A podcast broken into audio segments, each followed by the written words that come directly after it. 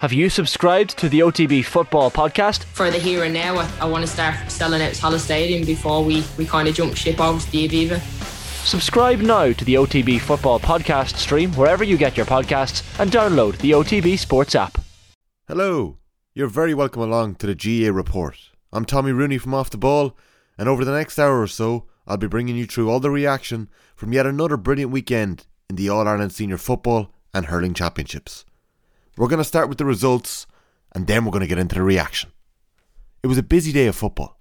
There were three games in the Leinster Senior Football Championship first round. Louth have beaten Carlow by 5 10 to 10 points in Navan, and they'll go on to play Kildare in the Leinster quarter final. Division 4 Wexford caused an upset, beating Offaly at home by 115 to 112, and there was a sensational six point win for Wicklow and Aughrim, beating Laois by 515 to 412. What a scoreline! It's into the Tailteann Cup now for Carlow, Offaly, and Laois. In the Connacht Senior Football Championship quarter final, Galway defeated Mayo by a point, 114 to 16 in MacHale Park in Castlebar. Galway now go on to play Leitrim in the Connacht semi final, and on the other side of the draw in Connacht, Roscommon will play Sligo next weekend. Mayo enter the qualifiers. Up in Ulster, in Ballybofey, Donegal produced a brilliant performance to beat Armagh by 7 points, 116 to 12. And yesterday, Cavan emerged from Corrigan Park in Belfast with the win, beating Antrim by 120 to 10 points. And we'll be hearing from their coach Mickey Graham in a little while. Donegal and Cavan will go on to meet in the Ulster semi final, whilst Armagh enter the All Ireland qualifiers and Antrim are on their way into the Tailteann Cup. In the hurling, we had round two of the Munster and Leinster round robin games. Clare's electric first half performance saw them beat Tip and Semple 321 to 216, and yesterday, the All Ireland champions Limerick resisted a late Waterford comeback to beat them by 3 points, on a final score of 30 points to 221. In Leinster, Dublin beat Wexford by a single point, a huge win for them down in Chadwicks Park. That was 24 points to 23. Galway hammered Westmeath 337 to 117, a 26 point margin, while Kilkenny won by 23 points, beating Laois by 234 to 114. You are listening to the GAA report right now in the OTB GAA podcast feed, and over the next hour or so, we're bringing you all the sounds and colour from our team of analysts and some of the best audio from the local radio stations up and down the country. Just hit subscribe right now on whatever platform you're listening to us on, and we'll have you covered all week long with some top quality GAA analysis, reaction, and interviews. Let's get around the grounds, and we're starting with the football. Aisling O'Reilly was in Castlebar for us today as Galway got a massive championship win against Mayo. We'll hear from their manager Pádraic Joyce and Paul Conroy in a moment, but first, the full time report. Full time here at MacHale Park in Castlebar. It's Mayo 16 points, Galway 114. It was level at half time with Galway starting the strongest, but Mayo quickly found their rhythm and come into the game. Less than two minutes into the second half, James Carr opened the scoring to put Mayo ahead by one for the first time in the game. It was quickly cancelled out down the other end by Kieran Molloy, who pointed from play to level things once more. Oisin Mullin left the field of play after three minutes into the second half due to a hamstring injury. 11 minutes gone and a well taken Shane Walsh 45 put the tribesmen back in front. Substitute Killy McDaid quickly added to that to put them two ahead. The tribesmen getting a lot of bodies back behind the ball, frustrating Mayo. Shane Walsh with a free taking masterclass, kicking another two off the ground, giving the tribesmen all the momentum. Cillian O'Connor propped over a free from out the field to get Mayo's second score of the second half with 23 minutes gone on the clock. It failed to build any pressure as Galway pushed on to kick two more from play. Mayo showed life late into the second half with scores from Cillian O'Connor and Kevin McLoughlin to put just one between them. But it's Galway who held on to win by a single point, beating Mayo for the first time since 2018. The full time score Mayo 16 points, Galway 114. Paul Conroy, unbelievable performance out there, a massive win here in MacHale Park in Castlebar. It must be amazing to be able to beat Mayo at home. Yeah, it is. In fairness, um, it was like a an up down game there. Um, probably didn't really get to the level we wanted in the first half. The black hair didn't help, um, but thankfully then in the second half, we, in fairness, we showed good grit and. Um, the subs that come on made a massive difference. So it's great. Great. It's really hard to come up here and win. So it's great to get it done today.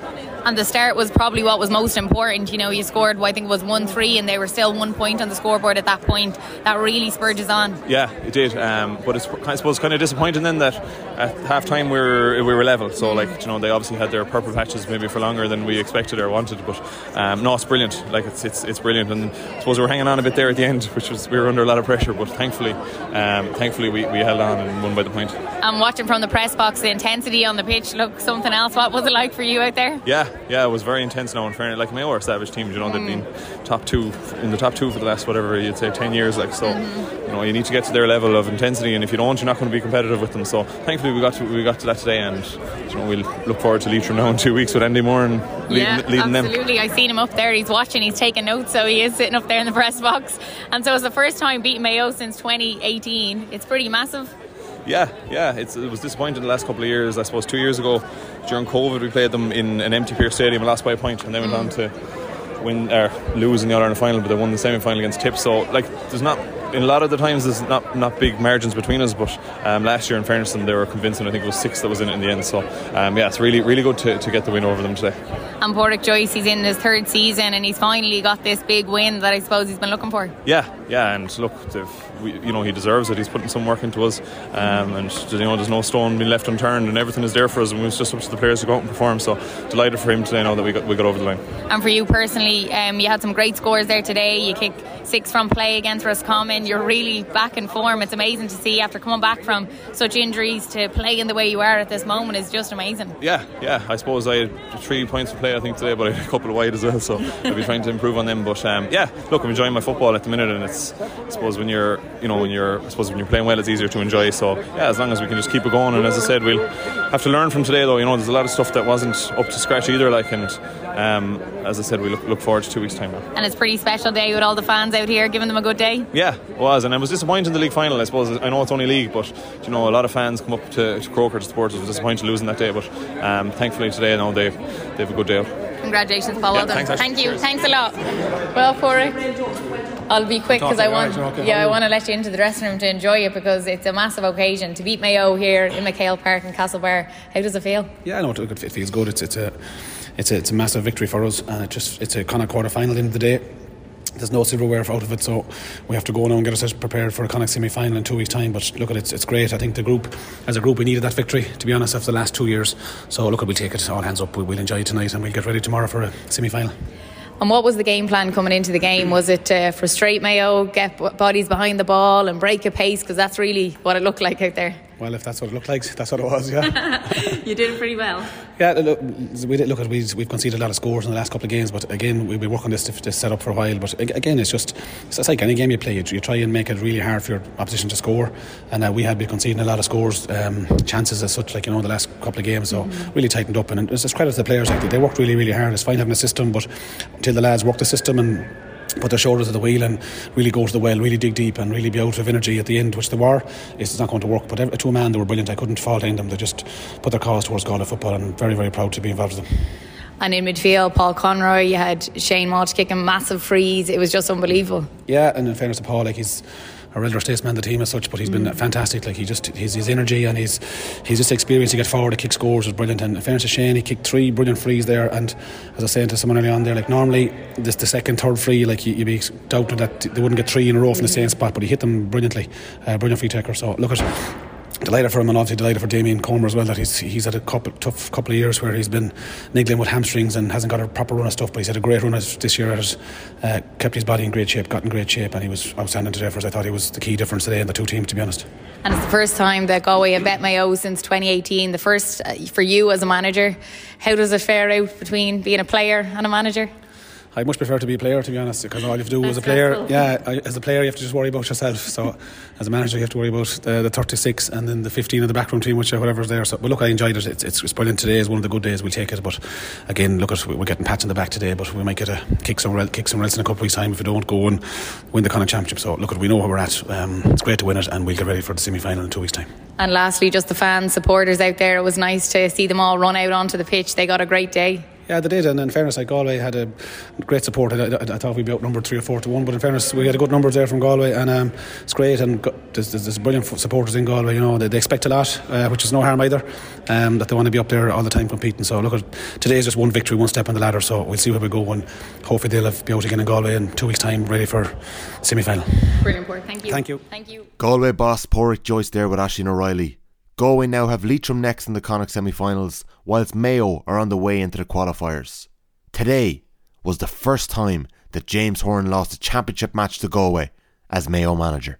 For 15 minutes in the second half, we went we went flat again. So um, you can't you can't do that against a good team like Galway and hope to hope to win it. Um, but but having said that, we had we we had 17 chances in the second half and we, we kicked seven of them. So you're not going to win anything with that either. So so look, look we, we, we got what we deserved today, unfortunately third quarter was tough. Um, you know, I think it was the first and 22nd minute were the scores, and losing Oisin Mullin in that period as well. It just seemed to take the wind out of the sails a bit. Yeah, d- definitely. Yeah, I think it did. Yeah, it, it went a bit flat, and and um, uh, we, we were struggling definitely to, to generate anything during, during that period. I think Lee kicked a point to get us going, and, and, we took off from there again. But they're the things we're trying to we're trying to cut out of the game, regardless of what happens. Trying to keep going at a, at a, at a certain certain level. So we, we, just didn't do that for long enough today, and, and got our got the result unfortunately. Do you know yet how bad that injury is? It's probably very early. No, he's wrapped up wrapped up in there. Um, scan tomorrow, and we'll, we'll, see where it is. And qualifier route next, James. But it's not unknown to these this, these, this team and these players. Yeah, it's look, it's it's. Um, I suppose previous years we might have had the chance that we'll have this year, so uh, we, we could afford six weeks. So we'll certainly um, stick together and be strong, and, and, and we'll, we'll, we'll work hard to, to try and be in better shape for, for the next game. And, and James, the likes. Go ahead. Weeks, instead of say two weeks, you would have playing Leitrim if you'd won today, a six week layoff. How are you going to approach that? Are you going to give lads a week off, or what's the mindset? Or there, there'll be yeah, we'll, we'll meet next Friday, but we've a lot of guys that have very little work done, you, you know, from injuries, uh, etc. So it'll be a great chance to, to get a lot of guys. Um, get them up to the, get them up to the level that they can get to. So so we'll, we'll, we'll use that wisely. But, but but we'll just take a break and um, just reflect a, a, little bit on today, and, and we'll, we'll, we'll fire up again next Friday. And how's Paddy Durcan's injury? Uh, Paddy's good. He was he, he was. Um, um, he'll be very close in the next week or so to, to, to full training. Is the toll of injuries just too much at the moment, James? Given the level of the quality of the player you're missing, no teams want to really be able to cope with that? Yeah, it's, it's, it's far from ideal. We, we have a lot of players that had very little work done in, in the last three weeks. I suppose just, just getting them back to um, to, to a level where, where, where they can compete. So so it's far from ideal, yeah. And and you know you have a lot of modified sessions or whatever. But we we, we have a strong panel and we you know you know we give a lot of fellas during the league game time and and um, you know, for, for that reason, there's always going to be an attrition rate in, in, in Gaelic football, particularly particularly with, with the travel and everything that we had this year. So, so um, it is what it is, but it's not ideal for sure. The, the rivalry between Galway and Mayo, it's been fantastic over the years, but your first defeat as a manager to Galway, does that add a, another layer of pain to it? All right, any, any defeat is any defeat is tough. Um, yeah, and the manner of defeat too can be can, can, can be tough, but but it, it, it's done. We, will take we'll take what we can from it and try and figure figure some more stuff out. We need to move on straight away. So that's that's just the way it is. Colm Boyle, we're here in MacHale Park in Castlebar. The full time score was Galway 114, Mayo 16 points. It's Galway that come away with a one point victory. It really is just a massive win for them. Ah, it is. You have to say, Ashley, and it's a deserved victory too. They were the better team got off to a good start. Obviously, got the early goal with Johnny Heaney after about seven minutes. Mayo recovered well, you'd have to say. Finished the first half stronger looked to be in a really good position coming in at half time. Slight breeze at the back for the second half, but really found it hard to navigate through that Galway defence in the second half. I think they only scored two points for the first half an hour of the game, and really Galway took their chances up the other end. You like the Shane Walsh with three sensational points outside the 45. Um, Paul Conroy chipping in with a couple of points as well. And look at they were just they were the better team in second half. There's no doubt about it. And as you said, that start for Galway was the difference really. They just came out of the blocks all guns blazing and they got that 1-3 within the first 10 minutes or so and Mayo were finding it hard to get on the scoreboard. There were, and there was so much space in that goal full forward line. Like literally, that's exactly how Pádraic Joyce would have planned it, getting loads, load of bodies at the back, frustrating Mayo, and then hitting them on the, on the counter attack. Often they 13, 14 behind the ball, and there was literally one player inside their half, either Walsh, Comer, or Robert, or Robert Finnerty, just left up front on their own. The tactics worked really well for them. You'd have to say it was probably surprising that they actually didn't kick it even more in that first half because there was so much space on at half time, I, I actually thought that James Horan would be the happier manager, especially uh, considering the fact that Galway, is the start rather that Galway got, especially with that goal that we talked about. They'd gone a couple of points up. Mayo responded really well. There was obviously a black card there in the first half of Finnian Ó Laoí, so Galway played for about 10 minutes with 14 men. But Mayo looked like they were finding their groove and that they were finding holes in that Galway defence and kicked some really good scores. And that's why it's so surprising that they came with that flat performance and kicked some you'd have to say erratic wides there in the second half. And uh, you know when that started happening, things got, started to get nervy around here, and you could feel it. Next thing Galway got in front, them them three points on Shane Walsh. I think they just lifted the whole place. I think the Galway supporters around us, Aisling, they could feel something was happening here today. This was going to be their day, and the energy just transpired onto the pitch. And you'd have to say, you know, that go that Mayo finish, it looked like it was going to be a really comfortable finish for Galway. That Mayo finish kind of came from nowhere. You know, Lee Keegan kicks a score from outside the right there, and suddenly Mayo are all over Galway and doing stuff that they weren't able to do for the first 30 minutes of that second half. Unfortunately for Mayo, it just came too late. And just bringing it back to that first half, they did find their rhythm late in that first half, but they had only kicked scores really from frees. They got their first score from play. It was 20 minutes gone on the clock, and that's very unlike Mayo. It is, yeah, and it, like I said, it took it took their while, and once but once they did find the rhythm, I think they were a bit shocked by the Galway start, which is surprising. Like they surely would have had to have talked about it and planned for. It. Like Galway were always come out going to come out flying at Mayo today. Uh, they'd no choice; they had to, and it's it's surprising that Mayo didn't resist that a small bit better, and they did. They looked a bit nervy. There's no doubt about it.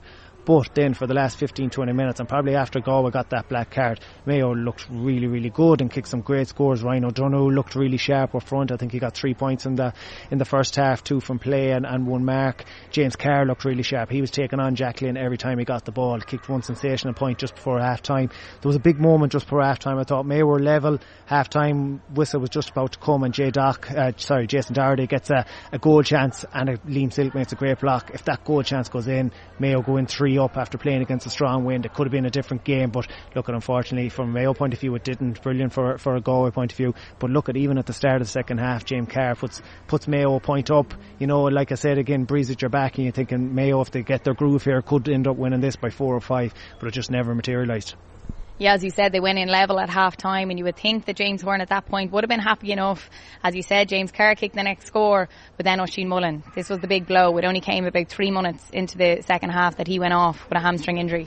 Yeah, and I think it was literally just after James Carr actually scored that point, and it literally just seemed to suck the life out of the crowd. There was a big uh, gasp of air. You know, Oisín was running forward, and you could see, you know, when you're running like that and the hammer pulls up, it's obviously it's obviously a nasty one. Um, so unfortunately, he could be out for the foreseeable. But yeah, it did. It sucked the life out of the crowd. I still don't think that if you know should have contri- con- sorry contributed to the downfall as much as it did. I, th- I think it was more than that. I think just our, our shooting, like Matty Ruane, who's normally so reliable, a couple of scores there where he'd normally uh, score with his eyes closed, just wasn't happening for him today. And there was a number of Mayo players in that same boat. Couldn't get Ryan O'Donoghue in the ball there in the second half as well. I think that was a big thing. Then pockets of space he was finding in the first half. I think Galway were blocking them up a lot better in the second half, and we could not get him. It was literally just the end of the game. We saw him kicking a score out on the right. I think that was his fourth from play. You know, we hadn't seen him up until that because literally we, we just couldn't find them. The spaces weren't there. And I suppose the same goes for a lot of the Mayo fours. But there was kind of a couple of half goal chances, a couple of, you know, from a Mayo point of view, thing, if you're thinking what if, you know, especially they, they turn Johnny Daly over from a kick out. Ryan O'Donoghue picks up the ball and he just needs to slip it away from Ryan to, to Aidan Orme, who's on his right hand side, who's one on one with Conor Gleeson, but he can't get the pass away. He's fouled and, and Mayo get the free. You know, small little things like that. But look at it from that's nit, nitpicking from a Mayo point of view. Galway, like I said, I think they they only seven wides compared to Mayo's 15. So look at you have to say they took their chances and they deservedly win the game. And I asked Pádraic Joyce there about the game plan coming into into today's game and what was it? I said that it looked like get all the bodies back, frustrate Mayo, get in their heads. And he said, well, if it looked like that, that's what it was. and I said, well, you did it well. And that's exactly what they wanted to go out and do today because they did frustrate them. Uh, they did frustrate them, and, and you know it's funny because that's probably a tactic that Pádraig Walsh would have been, or sorry, Pádraic Joyce would have been critical of Kevin Walsh in the past for playing over defensive football. But look, at I, I don't think anyone's in doubt today that was the way Galway were going to play. Um, so Mayo would have planned for that. They would have been prepared for it. There would have been no surprise with them that they were going to bring that to them today. The only surprise might be how Mayo didn't deal with it there in the second half and just didn't get the scores, keep that keep that scoreboard ticking over. They were running into traffic a lot. They were getting turned over. And every time you could feel that in the crowd, the energy was building every time they turned Mayo over, and especially if it finished with a, a Galway point up there. So I don't think the tactics from, from Pádraic Joyce today was over, you know, surprising. I don't think it was ever a case that he was going, trying to go head to head with Mayo like he did last year in Crow Park. He was obviously going to change it up and try something different, and he did. And you'd have to say it definitely worked for him and Paul Conroy from midfield for Galway. We have to mention him. He's been unbelievable for them to come back from the injuries that he's had, the journey that he's had to be out there. I think he's 33 now and he's kicking points for fun. He kicked six points against Roscommon. He got two or three out there today. He's been exceptional. Yeah, and look, at you have to say he had a massive battle with Aidan O'Shea there in the first half. I thought Aidan actually got the better of it, and even for the better for, for the first ten or fifteen minutes.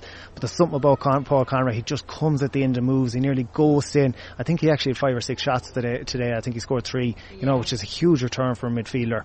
Um, just popping up in vital moments. I think he, he got them two just when Mayo were kind of coming back into the game and it just kept Mayo at arm's length at each stage. But again, he was just ghosting into pockets, nearly coming in unpicked up and you have to say his, his accuracy is, is, very impressive. So look, at he was a huge player. When Mayo were coming into this game, they would have talked about Comer, Walsh, and, and, and Conroy as the three main players. Unfortunately, the the three players for Galway, you know, had, had very good games, and Conroy or Paul Conroy probably had the best of them.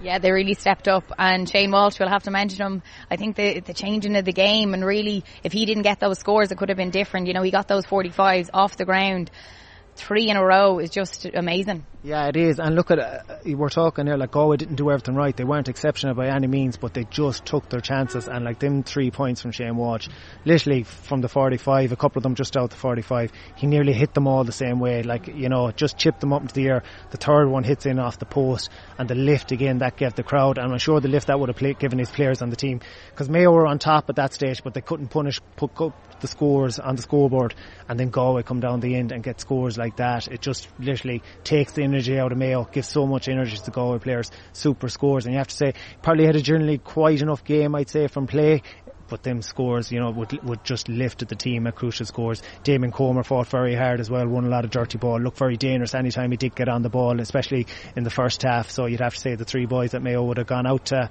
kind of neglect, take down in the, at the start of the game. It just didn't happen. And for Mayo, then what is next? You know, th- this is a really tough one to take. I spoke to James Horan there, and he looks hurt.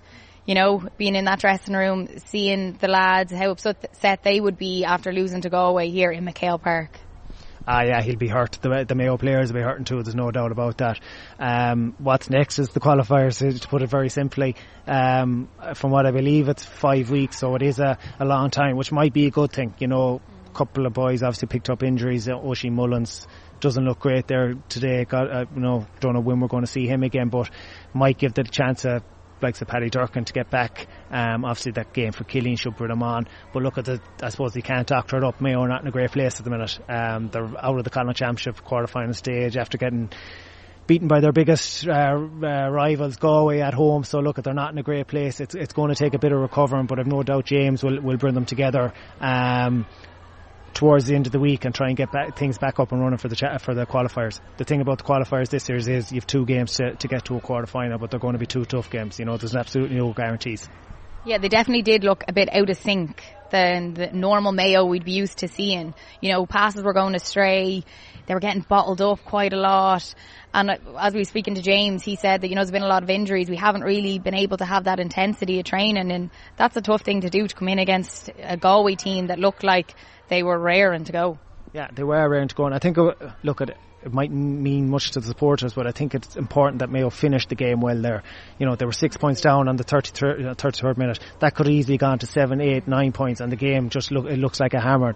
But they really fought back. They showed, I suppose, that Mayo spirit that we're kind of used to over the last couple of years, and they even had a shot there at the end, Aidan Orme to to level the game You know, a lot of people say, you know, was it the right shot to take on? You know, it was three minutes into injury time. Could have maybe recycled it. It was a tough shot under pressure, running away from goal. It was probably going to be the only shot that Mayo took. But look, you have to give him credit. He took on the shot, just went to the left of the post, and um, unfortunately, not not not to be for Mayo. But look, we'll go back to it, Ashley, and I think I, I don't think Galway are exceptional by any means. I think they, you know, they have a good bit of work to do as well going forward. But I think today they were just they wanted that bit Mayo, for Mayo, and the game plan they had just set the stall out from the start, and it got them over the line.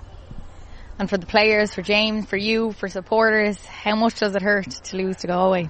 Ah, yeah, it does. You know, you can't doctor it up. It does. But look, no one will be hurting more than the players. I, I can guarantee you that. And supporters, Mayo supporters, will go home here you know, frustrated and, you know, they'll have their own view on things, but believe me, no one is hurting more than the players right now.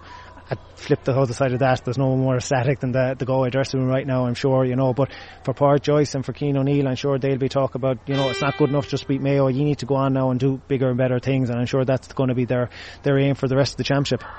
And for you being back here, Colm, in MacHale Park, how was that sitting up in the press box? A little bit different? Yeah, very different. Yeah, yeah, extremely different. Um, the league was fine certainly, but when you come here to championship, it's uh, yeah. When you walked out in here and you seen that pitch, the shape it was in, the crowd that was here today, unbelievable, great atmosphere.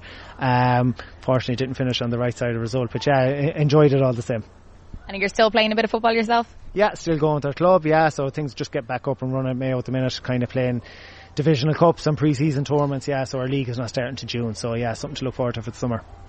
And there is hope for this Mayo team, of course there is. They'll go into the qualifiers now. You know, I don't think we've seen the best of them yet. Uh, there is hope, absolutely. Look, I think this is a wide open championship, and look, people will absolutely be writing Mayo off tonight. There's absolutely no doubt about it, and we'll be completely written off and not a chance given for the rest of the championship.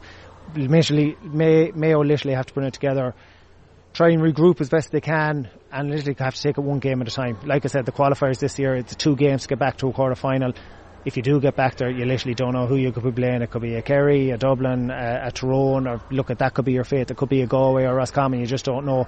That's Mayo's fate from now, but they have to try and get there. That's the thing. Okay, if they do get there, you know what I mean. They're back in it and back with a chance because I do think, like I said earlier on, that it is a an open championship. And if you did get a maybe a Kerry in a quarter final, you know maybe that's the time to get them. You don't know, but look at that's miles away from Mayo at the minute. That's the, the least of their worries. It's getting things together, getting a few boys back from injuries, and try and get four really good weeks of training in. Uh, which is kind of unusual in a, in a short championship that they're going to get this back. But hey, look, we might be talking in a couple of months' time that that four weeks was the making of them. We'll see. Brilliant, Colm. Thank you. Yeah. Now, Monday morning in the OTBGA feed, you're going to get the post-match thoughts of Galway boss Kevin Walsh is joining Jaron Owen on OTBAM from about nine o'clock in the morning, and the hurling pod with James Skehill, Paul Murphy, and Will O'Callaghan will be in the OTBGA podcast feed from about 6 o'clock or so. Tomorrow night's Off the Ball is going to cover the hurling and the football from the weekend, and on Tuesday morning at 6am, you'll get the latest episode of the Football Pod with Paddy Andrews and James O'Donoghue. We had two big games in Ulster this weekend. Highland Radio caught up with Donegal Declan Bonner for a chat after their brilliant seven point win against Armagh. Let's have a listen to what he had to say. I'm joined here by Declan Bonner. We're walking and talking after the match here. Declan, uh, an emphatic 116 to 12 point victory over Armagh and MacCumhaill Park. How did you see it? No, exactly, Ryan. It was, I thought it was a good performance. I thought we, we started the game extremely well. You know, first half 9 6. We probably could have been more up at half time. Uh, we missed a number of opportunities, but, you know, we didn't have to change too much the second half. We kind of knew Armagh would come at us, and they did start the second half. And once we weathered that, I thought it was a good controlled performance second half.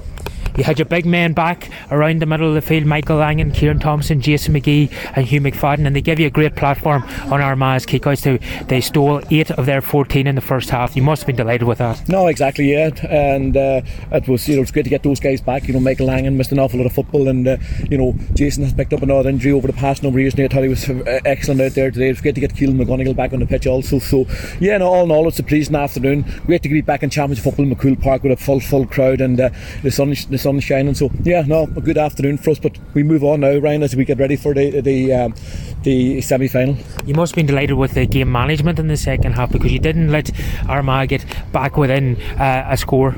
No, exactly. We, oh, I thought it was very, very good. I thought the lads, and there's a lot of experience out there. I know there's a lot of uh, uh, young lads too coming through, but a lot of experience within the group, and uh, you know, I thought we managed the game extremely well. Yeah, Jason McGee did go off with an, an, injury. Is there any update on that at the minute? I'm not too sure, Ryan. I'm going to have to go back and I haven't even seen the players yet, so I'm going to go and see exactly what's, what the nature of the injury. Hopefully, it's not too serious, that he's okay for the semi final. And just finally, did you get a look at Cavan against Antrim yesterday, and what do you expect from that big Ulster semi final? Yeah, no, I didn't need to watch the game yesterday. I thought Cavan were very impressive. I mean, they should have been out of sight at half time, and uh, you know, the second half they just uh, tore our, our Antrim to shreds, and uh, you know, it was really uh, controlled performance from Cavan, so we know it's going to be a big, uh, another big match for us, and uh, we got up it again. And let's hear from Cavan boss Mickey Graham. He was chatting to Mickey Brennan of Northern Sound after their resounding win in Antrim. Joined now by Mickey Graham, Cavan manager. Um, Mickey, I suppose, come up here. There was all this talk about Corrigan Park and the whole lot. Your lads had a job to do, they went out and did it. Yeah, exactly. Um, we just blocked that out of our mind. We used it kind of more of as a motivation factor than anything else. You know, we were probably dragged through the media there for a few weeks when they had nothing else to write about. But uh, you know, to us, we wanted to just come up and prove it didn't matter where it was. Be played, to honest with you, just we wanted to put in a performance. You were playing against uh, an extremely tough breeze in that first half, and your lads went in seven points to uh, six up at half time and left a lot of scores in that first half. But the wind, we saw it in the second half with Antrim as well. That was a really really tough win to play against. It was, Mickey. Yeah, it was. Um, I don't think people realise that, but we created some great chances against that wind. We didn't take them. We were a wee bit frustrated, but you know, at half time, we couldn't really give fault to lads. You know, they were doing an awful lot right. Probably just our execution. And I just said if we tidy that up the second half, you know, things will happen, and that's exactly the way it panned out. Yeah, exactly the way it panned out. Second half, you know, blistering stuff there from from, from the Cavan lads. Some brilliant uh, attacking and some brilliant defence as well. But the scores came on the board. The wind assistance uh, for, for, them in the second half, um, and they just started to get into their pump really. Yeah, look, once we got a bit of momentum going and we were winning clean ball around the middle of the field, you were get lads who all wanted to get a piece of the action, and that can happen sometimes. But you know, we know that there's bigger challenges like ahead now. To be honest, Mickey, you were as per program it's very rare that that happens these days with any team, but that just shows you that you, you know you had what you would perceive probably as your best starting 15 available. But there's plenty of lads coming back in, and the squad is getting stronger as the weeks go on. It is getting stronger. We're starting to get a couple of more bodies back next week too. So you know, and uh, that'll just only help and drive everybody on. Yeah, Kieran Brady and Martin Reilly back into the uh, squad, and both of them getting some game time. Absolutely brilliant to see that as well. And Kieran Brady obviously coming back from that horrific uh, knee injury from last year. Great to see him back at the panel. Yeah, great to see him back. He's a real leader to the team. You know, he's a great fella to have around the, the, the, the, the squad. And even when he was injured, you know, he was always a great motivator. And just great to see him back playing after that injury that he had. Yeah, and finally, Oisín Kiernan, I suppose, is probably the only player that you know was that would be part of the, the, the panel. I suppose that's injured at the moment. Didn't make the 26 today. When will we be seeing him, or how's yeah, his injury coming along? He, he we could have took a chance on him today, but uh, no, he'll be back training now. Trained with us during the week, but we felt this game just came too soon for him. Carlow, Laois and Wicklow were all dumped out of the Leinster Senior Football Championship today and they entered the Tailteann Cup. Offaly boss John Maughan spoke to Midlands 103 about their poor performance in Wexford and the struggles they've had with injuries in recent weeks. Look, I knew it was going to be tough down here today, particularly when we uh, got a few um, body blows last week with injuries and what have you. I knew uh, we were thin on the ground, and yet I thought we'd have enough. We'd have enough experience and guile and know-how uh, to get over um, a Wexford team that play a very, very defensive style of, uh, of play and uh, a very good counter-attacking team. And uh, we weren't happy with our performance, no question about that. I think, um, you know, on another occasion, if we had one or two more of our more experienced players, that's a game we would certainly have won. But we've got to take it on the chin. We just weren't good enough. Wexford were better than us on the day. I suppose playing with the breeze in the first half and only a pint up at half time very frustrating. Very, very frustrating. I think uh, we, I created one more chance really, which is not good enough. You know, we didn't have a real focal point inside of the edge of the square. You know, that's where the likes of a Niall McNamee, the guide and experience of him would have been invaluable. But uh, no, point up playing with uh, that was a four or five point uh, breeze. Um, you would expect it uh, to have been more up, but we needed to be at least four or five up. But uh, we didn't, and yet, and we went four up and start of the second half, and uh, but some of our turnovers were crazy. We get the ball back to the opposition so easily, stupid mistakes. I know it's difficult out there, very very difficult pitch to play in because of the wind and one thing another. But um, our turnovers, I'd say, were, were a lot higher than Wexford's. I suppose in the first half, we just touching it when Wexford had the ball out around the middle and we're holding the balls. We seemed to have two or three men deep and not pushing up enough. And I saw you once coming off the bench. That must be frustrating if lads are back marking space rather than fellas. Brian, like, I mean, it's not that we don't talk about this on such a regular basis. Like, I mean, and that was uh, certainly what you just, just said there is absolutely true. Guys just have a tendency to drift, uh, drift off and fall back. And uh, yeah, something that, uh, really, really was frustrating there today. But look, it is what it is, Brian. Um, the bottom line, it's been a bad week for, for Offaly, uh, you know, with the 20s and ourselves being beaten. And uh, we would hope that our, our season doesn't end with uh, this negative feeling that we have right now and that we'll pick it up for the Tailteann Cup, whether it's four weeks or five weeks' time. We'll give the lads a week or 10 days off and uh, hopefully come back refreshed and maybe re energised and let's have a go and try and finish out the season on a positive note. I suppose when we were four points up in the second half, Wexford got back to two or three and then ball being brought up for maybe question referee's decision. You know, they're silly, silly things at this level. Absolutely. I mean, I can understand the element of frustration. Uh, we felt we weren't getting the, uh, uh, the, you know, those marginal calls were going certainly going Wexford's way, hometowns decisions, that kind of stuff. You know all about that yourself. But look at. Uh, um, that's very, very frustrating. A lack of discipline from experienced players. Um, just uh, make it easy, easy for the opposition. And yeah, that's look, that's just one of a myriad of things that went awry for us today. I suppose is how difficult will it be to pick these lads up now for the Tailteann Cup or what is the obviously the mood is disastrous here in the dressing room but what is the plan going forward do you reckon after today's defeat? Oh look I mean it'd be very very disappointing if they if those lads who love their county and love wearing the, that jersey like I mean they didn't come here to, to lose today. Um, you would hope that they would restore a bit of pride in it with a, a few quality performances in the Tailteann Cup um, and our plan would be, to, as I said, to take a week or eight or nine days off, get them back to the clubs, to come back, re-energise and refocus, and let's see who we get in the Tailteann Cup and have a have a go and at it and uh, try and win the right thing. That's what we would be hoping to do. But uh, I would hope that um, some of our injury situations would, would tidy up there as well. We had a we've had a, a, quite you know who they are. We've had an awful lot of that and. Uh, just bad luck, a combination of bad luck. But I suppose it would have been nice to have the Dubs coming to Tullamore next Saturday night, and that hasn't happened. Oh, geez, that's a that's a sickener. Like I mean, for the town and for the business people of of Tullamore as well, as having a crack at the Dubs. That was the prize out of today, and it's uh, really really disappointing. I, I'm sure all those uh, public houses and restaurants and. Uh, and hotels in uh, in, in Tullamore will be cursing me. I get a few sponsors now. they'll, they'll, be, they'll be cursing uh, me and the Offaly team there this afternoon, and understandably so. You mentioned injuries. Just can you update everyone on maybe how long they are or what type of injuries the lads have? We know there's about five. Yeah, I mean. Yeah, Jack Bryant is out for the last seven or eight weeks with a hamstring strain. Um, it's one of the longest in history. Uh, Niall McNamee, Rory McNamee, hamstrings. James Lawler played today, and uh, our medical team t- told us that he wasn't fit to play. Uh, a full game, that is. He's a, a, a tendonitis problem. John Furlong uh, did the warm up. Um, we had planned on using him today. Did the warm up, and uh, that groin uh, strain that he has for the last six, seven months since in the 20 campaign flared up again. He's really, really sore.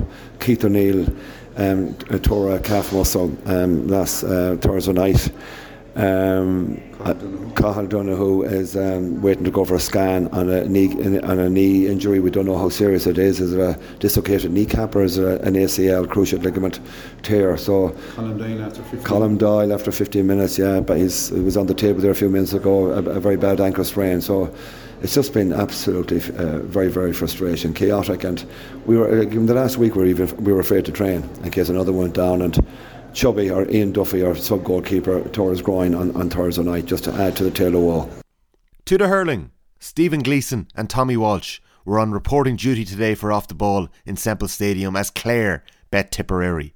A statement performance. Before we hear from the banner boss Brian Lohan and tip boss Colm Bonnar, here's Stephen Gleeson on the full time whistle. Three first half goals from Clare was enough to see off Tipperary here in this game as they beat the home side 321 to 216 at FBD Semple Stadium. The first half goals were courtesy of Ian Galvin and Peter Duggan before the third arrived from the penalty spot after Tony Kelly fired a bullet to the back of the net after Peter Duggan was fouled on the way through. Mikey Breen and Ger Brown alongside Jason Forde hit good scores for Tipperary with a sideline from Forde approaching half time bringing them back into the game. But Shane O'Donnell added another before the break for the Bannermen to leave them ahead 3 11 to 7 points at half time. On the restart, Colm Bonnar's side just got more into the game with Ger Brown soloing straight through the heart of the defence and firing a rocket in past the Clare keeper. But it did take 12 minutes for the next tip score, which was another goal after a speculative effort dropped in from Barry Heffernan straight in just past the goalkeeper. And that really gave Tip some hope in this game. But that really was as good as it got because Clare just put the foot down after that. Peter Duggan with scores, Tony Kelly with scores, John Conlon pulling the strings at centre back. Clare full value for the win here at FBD Semple Stadium. They saw it out. Three goals and 21 points to Tipperary's two goals and 16 points. Clare are back here next Sunday to take on Cork. Tip will travel to the Gaelic grounds to meet Limerick. Here in Thurles, though, Clare the winners here this afternoon, 321 to 216. I sure look delighted with the win. Um, uh, delighted to get um, to get you know win down here. It's a hard place to come, um, and you know, delighted with. Um, with our display, particularly in the first half, I suppose, just loads of um, loads of errors that we made in the second half. But um, in the first half, you know, we were we were good. Those three goals, really, they were the, the key moves in the match, and you got them early in the game, and then kept Tip at a distance. Yeah, kind of kept him uh, kept him at arm's length. Um, um, you know, I suppose you know they were real tonics for us, like when when when, when they came. So um, we we're delighted with it, yeah. Yeah, and uh, like you had Peter Duggan up there as a real target man, and like Tip found it hard to handle him up there because he was really on fire. Yeah, look, he's um, exceptionally skillful player. Um, so very good, um, very good with his hands and uh, very good with his hurley as well. Like so, you know, anytime a ball is coming, he's he's he's almost odds on to um, to get a touch in it. Whatever But win it clean, like, but he's he's he's very good to get a touch in it. Yeah, like the work rate that you've got out of this team is uh, it was shown there from right from the off, and you seem to outwork Tip in a lot of sectors. What do you put that down to? Just that uh, effort. That is good, good, good bunch of guys. Like good, um, good spirit in the team. Um, they work hard. You know, they've been working hard all year. Like um, sometimes you don't get. Um, you, you, you don't get um, I suppose the, the plaudits for, for, for working hard, but um, uh, the team has been really working hard um, for the last um, for the last while. Like that, you know, those performances, wins don't just happen. Like you know, you have to have the bit of work done. So we had we, we knew we knew we we felt we had a bit, bit of work done. So yeah, just delighted up to win. Did you feel Tip were going to claw their way back into that game in the second half, or you know what were your thoughts there with about 15 to go when it, it started to get a bit closer?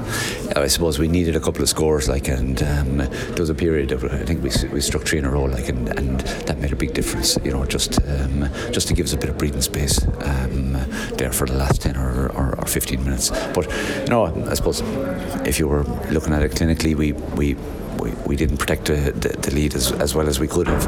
Um, so we'll have to improve on that. Yeah, and uh, like uh, you're nicely set up. You've Cork next, but that's a different story, I suppose. Cork love Thurles much like Clare this year as well. Yeah, well, look, um, yeah, do, Cork do love Thurles, like, and um, you know, the Cork are good, you know good good team, like um, serious pace all over the field, like so. Um, yeah, it's another big challenge for us. Do you feel this year has uh, you know a, a, good chance for Clare this early season to come in second with all the other games played? Did the, the turnaround for Tip? Do you think that affected their performance there in terms of work rate and things? Uh, I don't know. Now I don't know. I suppose the worry that we had coming into it was that they were going to get a jump on us at the start. You know that was that was the fear that you know they were up to the pace of Munster Championship and I suppose we, we put a lot of focus on that. That um, uh, we, we were hoping that they wouldn't get a jump on us and that we wouldn't be chasing the game. Um, uh, so you know it that worked out in our favour. Any injuries after it? Yeah, a couple of injuries. Yeah, so we'll just get working on those. Yeah. So Brian, it's next week. Your quick turnaround, isn't it? How do you find that? quick turnaround, yeah. So we'll.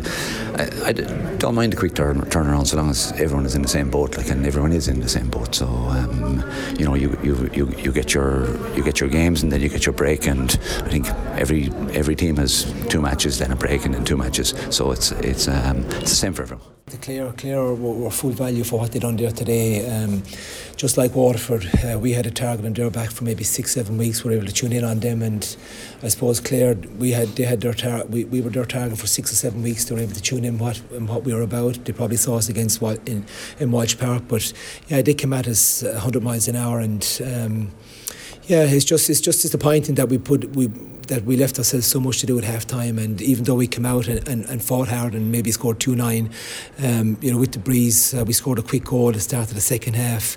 And for a, a team like you know a young team we need to build momentum and we had maybe three or four point chances and before you know it it's back to uh, eight points or whatever. And you know you're in with a fighting chance because a long bit of the game but when they go wide it kind of does deflate you more. And look it's just something we have to learn. Um, games you know, uh, unless you're willing to keep fighting it out and, and, and keep working with the team that you're with, it can, you know, you can kind of get out of it quickly. But you know, um, Clare just full value for the for the win in the end. That there was, I think it was uh, 12 minutes between the first goal and the second goal. We didn't score a point at the start of the second half in that period, and you know it was probably there. You had time to claw it back if we had.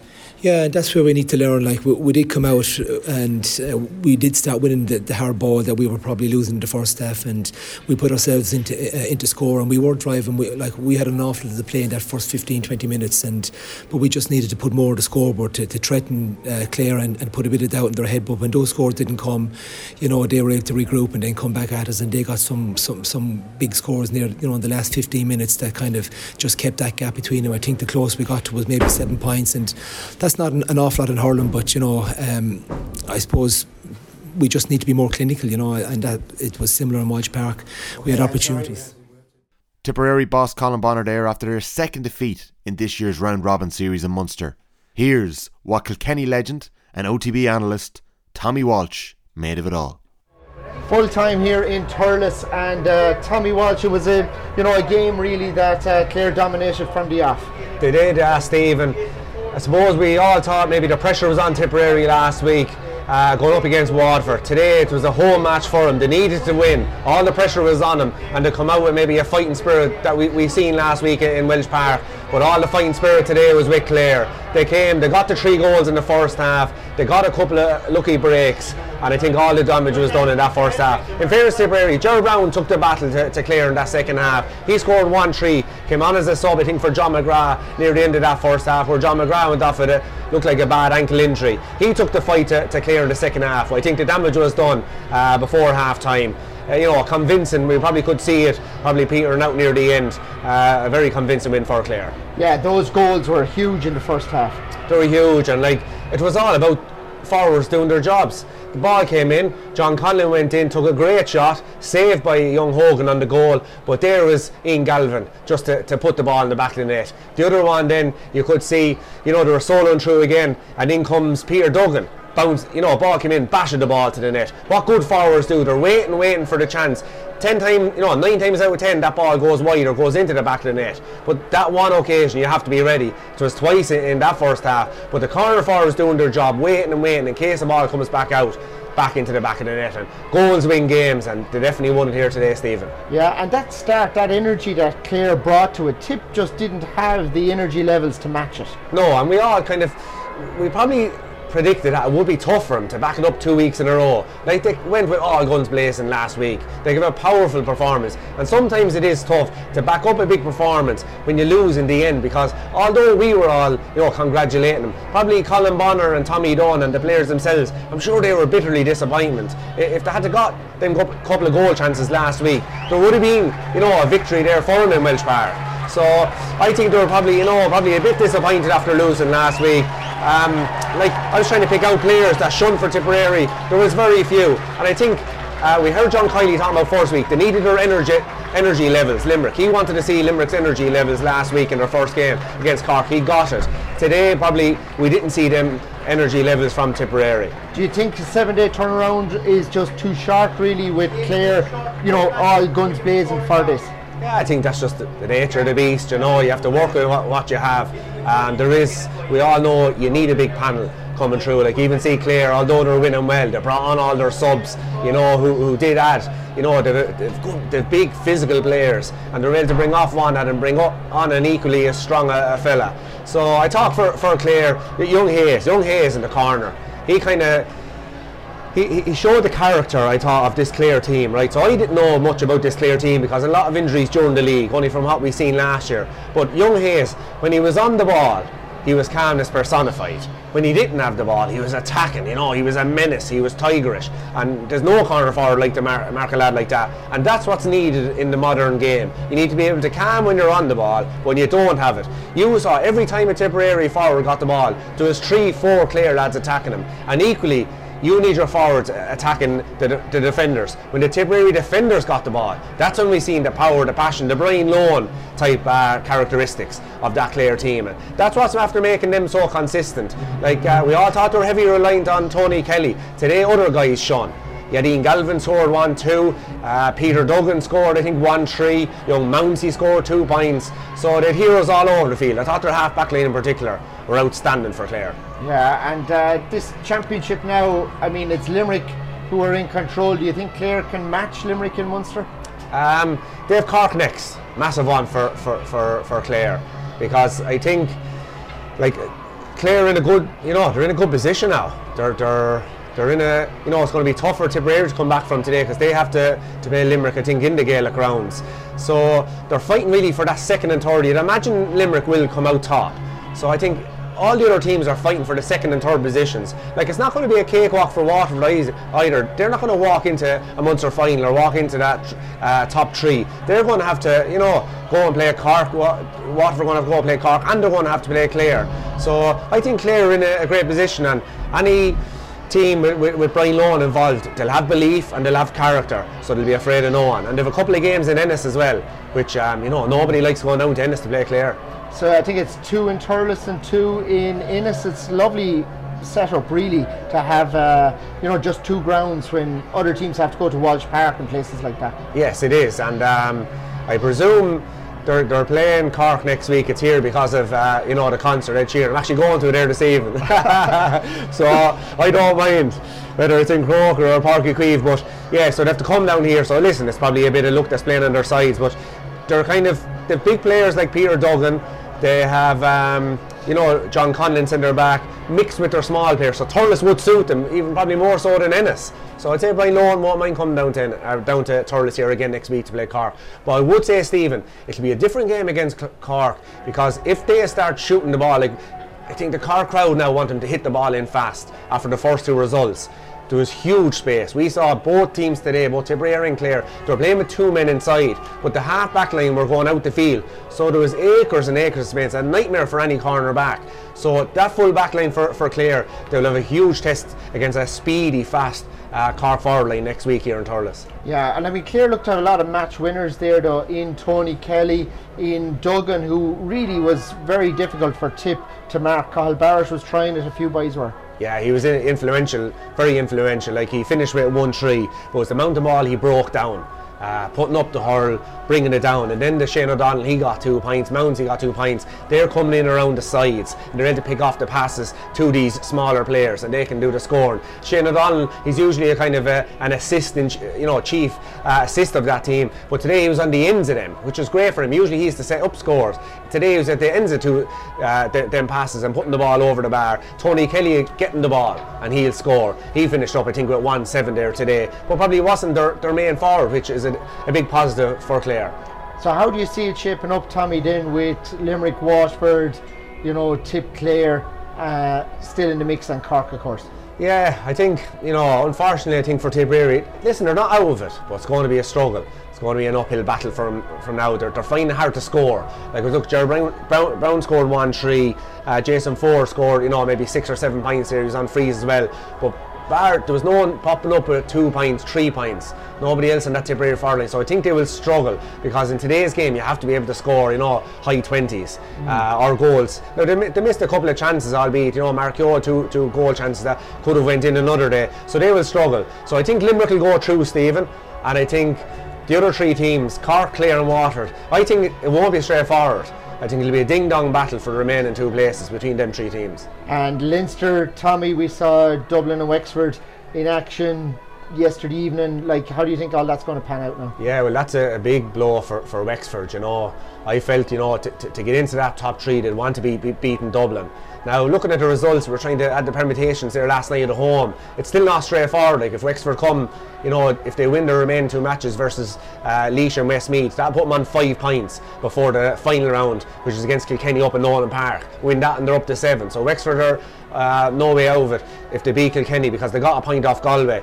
For Kilkenny, it'll be important. It really starts for them now. They've Galway up in Salthill. If they don't win that, they're under pressure. So, but if they give, give if they win that one, then they should be fairly well confident of going through. So, listen, I think there's all all the, the result last week. I would have said Wexford, I would have said Kilkenny, and I would would have said Galway. But the result last night down Wexford Park just opens up the whole of Leinster.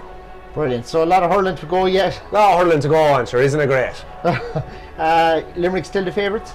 Yeah, I think so. I think so. But uh, you know, I think last night it, it can be shown that like Waterford nearly had him. They got the two goals. They had the back to a point or two, and they lost the next, I'd say, three or four possessions by trying to run through that green wall, as, as they're calling them now. You ca- you don't run through the green wall. You have to play it around them, play it over them, score before you meet them. Uh, don't try and run through them. They tried that last night. Maybe they'll learn learn the next day. Just when they are strong like that, in together, tight, you can't run through the, the, the, the Limerick defence. So I think, yeah, Limerick are definitely still the favourites, but, you know, still can be beaten. Great stuff. Thanks, Tommy. Yeah, thanks, Stephen. Great stuff. And over in the Leinster round robin, Dublin emerged from Chadwick's Park on Saturday night with a huge one point win, whilst both Galway and Kilkenny had plenty to spare on Westmeath and Laois. We'll have a listen to Laois boss Cheddar Plunkett speaking to Midlands after the game in a moment, but first, here's Brian Cody speaking to KCLR FM. Job Brian. done, Brian. Ah, yeah, look, I mean, obviously the object of the exercise is to win the game, and we won the game. We won it comprehensively, really, and um, overall, sure, we're happy, yeah. Played well. Kilkenny, everything worked right from the start and took their scores well, moved well, everybody played their part. Ah, yeah, no, look, overall, the attitude was good, first of all, I think, you know, which is key to everything. And the movement, all that was decent. I mean, like I said, we went out to work hard and work our way into the game, so we did that, and that's good. You'll be happy with the midfield pairing today. They got, uh, I think, about eight points or more between them, and, they- and their work rate overall was good. Now, look, they'll beat stronger opposition, but it was good to see that. Oh no, there's no doubt about that. You know, it's good- good to see it, of course, and it's not so much that they scored eight points, which is it is very much about it to an extent, but the fact that they give themselves the opportunity to do that, you know. Um, I think we're conscious of the fact too that Laois were short a number of players, uh, to be fair, and I mean the last day Laois lost by a point I think to Dublin, whereas they've lost a few players since that. So we'll be very much keeping the whole, or keeping our feet on the ground after this. Now, in terms of going, this is obviously Galway will be a much different proposition next week and it'll be a much stiffer test. They're comfortably winning against uh, Westmeath tonight. So, how have these two games prepared you for the Galway test? Well, look, the first thing the first two games have done is we- we've got four points in them, you know, which is um, absolutely everything really. And I mean, we've prepared to prepared as far from the whole point of view of getting match practice and that, and I suppose trying to improve our, our, our score difference and that. So look, I mean, it's it's all systems go now. Like we knew this was going to be the case. Um, we know, of course, that going over to play Galway next next weekend is a serious jump in, in, in the challenge that we're going to face. You've played a number of players now over the last couple of matches, and uh, it's given you an opportunity to reflect on your team. Are you happy that you're getting the uh, the players are giving you the, the, the, the challenge to pick the best team now? Are they all putting themselves forward properly? Uh, look, it's a, it's a serious challenge to, to picking the team is, is not easy from a good point of view, from the fact that there's um, a lot of um, options there. We're picking from a position of strength. Our panel, I believe our panel is very, very strong, and to get there, the 15 that may start from match to match can change. I'm not, I never have been concerned about a, a settled team. I'm more concerned about a settled attitude and a settled spirit and a settled work rate, all that kind of stuff. If we get that right, regardless of the personnel that start different days, I think we'll be competitive. We sent 18 wides today. Uh, now, that didn't really matter in the context of today. Is that something you would like to see worked on in training the next week? And realistically, training is not going to be overly exerted in the next week. Oh, yeah, it's a short turnaround, obviously. Look, I mean, we don't want to be shooting 18 wides. Of course, we don't. Um, and some of those were certainly wides that should be thinking should be scores. But that's what happened today. I suppose the fact that we um, got a very, very healthy score as well suggests like how much ball we had. But obviously, um, in tight situations, those wides can cost you.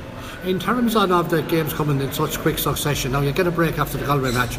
It's uh, it's really tough on players and uh, tough on management as well because you don't get much chance to reflect on training. I will look at the toughest thing, probably uh, not, not probably the toughest thing is players who hit an injury, um, even if pretty much innocuous injury can um, knock you out in the next game. So trying to keep us healthy is the big thing.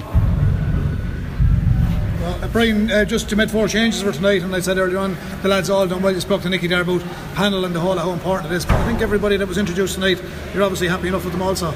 Yeah, look, they all, they all um, show that they're competitive and that um, they'll be challenging for a place in the starting 15. Again, we'll have to look at things during the week and see what combination we'll come up with next week, and that's a good good position to be in. Uh, Brian, young, young Shane Walsh, another of the dynasty from Tullaroan, he, he's new and he looked good tonight in spots. He, he's young and Yeah, no, uh, Shane, look, is a very, very good hurler and, and has been a very, very important player for the club for the last couple of years. Like I said, he's a young player, but Shane is, is, is, is a real good scoring forward.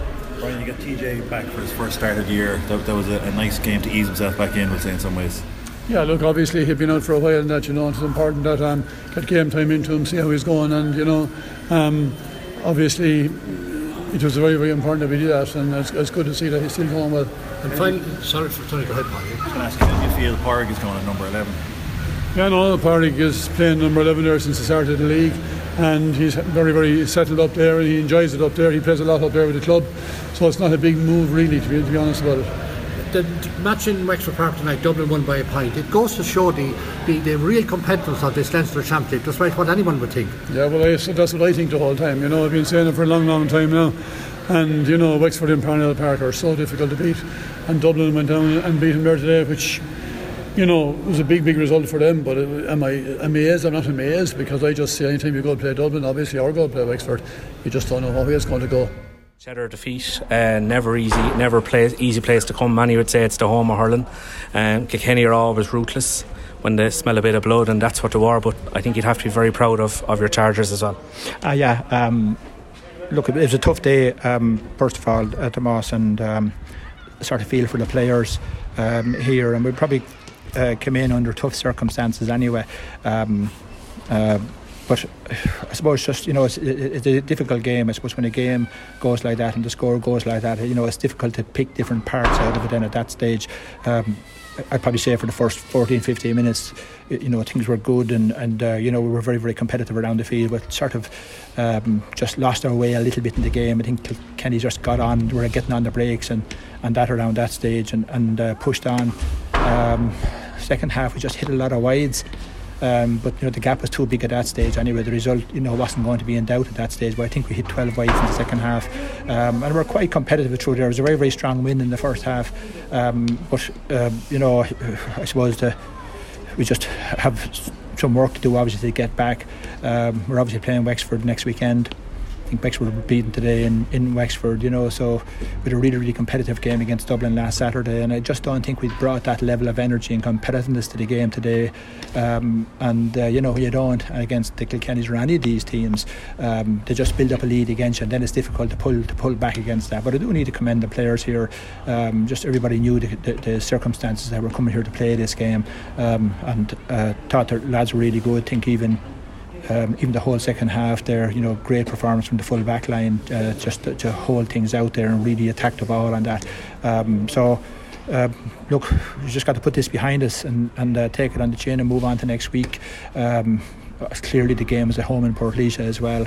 Um, you know, and clearly Wexford have to win this match as well. So, so it is a you know a must-win match for both sides. Is that what you're hoping now that the players can bring the energy because they know they have a home game next week? They don't have to go on the road anymore, and it's back to O'Moore Park now. It's not, it's not necessarily uh, that, Tomas. Um, but look, it's it's obviously you're playing in your own home ground. It's to play a lot of club hurling and all of that in it. Uh, there are you know some advantages that uh, advantages to that, um, and.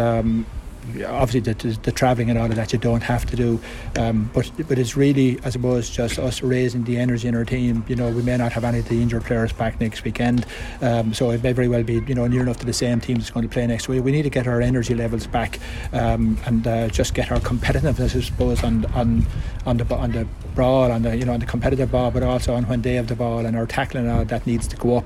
Um, and you know clearly we need to shoot a little bit sharper in that as well.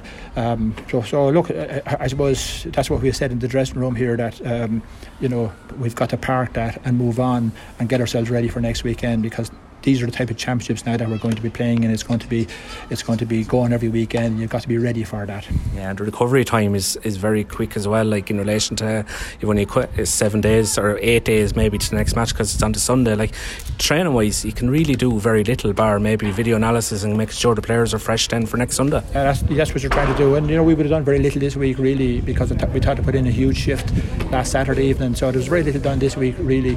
Um, but it still takes a lot out of players and and. Um, um, you know, we're, we're, there's, there's not much we're going to be able to do this week either. Just keep the team fresh and, and I suppose maybe work mentally a little bit um, about about our approach for next weekend and the importance of the game to us and that. And next Sunday, it's Galway, Henry Shefflin's Galway, up against Kilkenny. What a game that will be. We'll be back next week with the GAA report right after all the action wraps up on Sunday night. We hope you've enjoyed the listen this week and that you'll join us again next Sunday. And just a reminder that you'll also find GAA Late Night, our brand new GAA Championship phone-in show, which is live on Twitter Spaces from 8:30 p.m. every Sunday night. We podcast it straight after here in the OTB GAA feed. Just subscribe.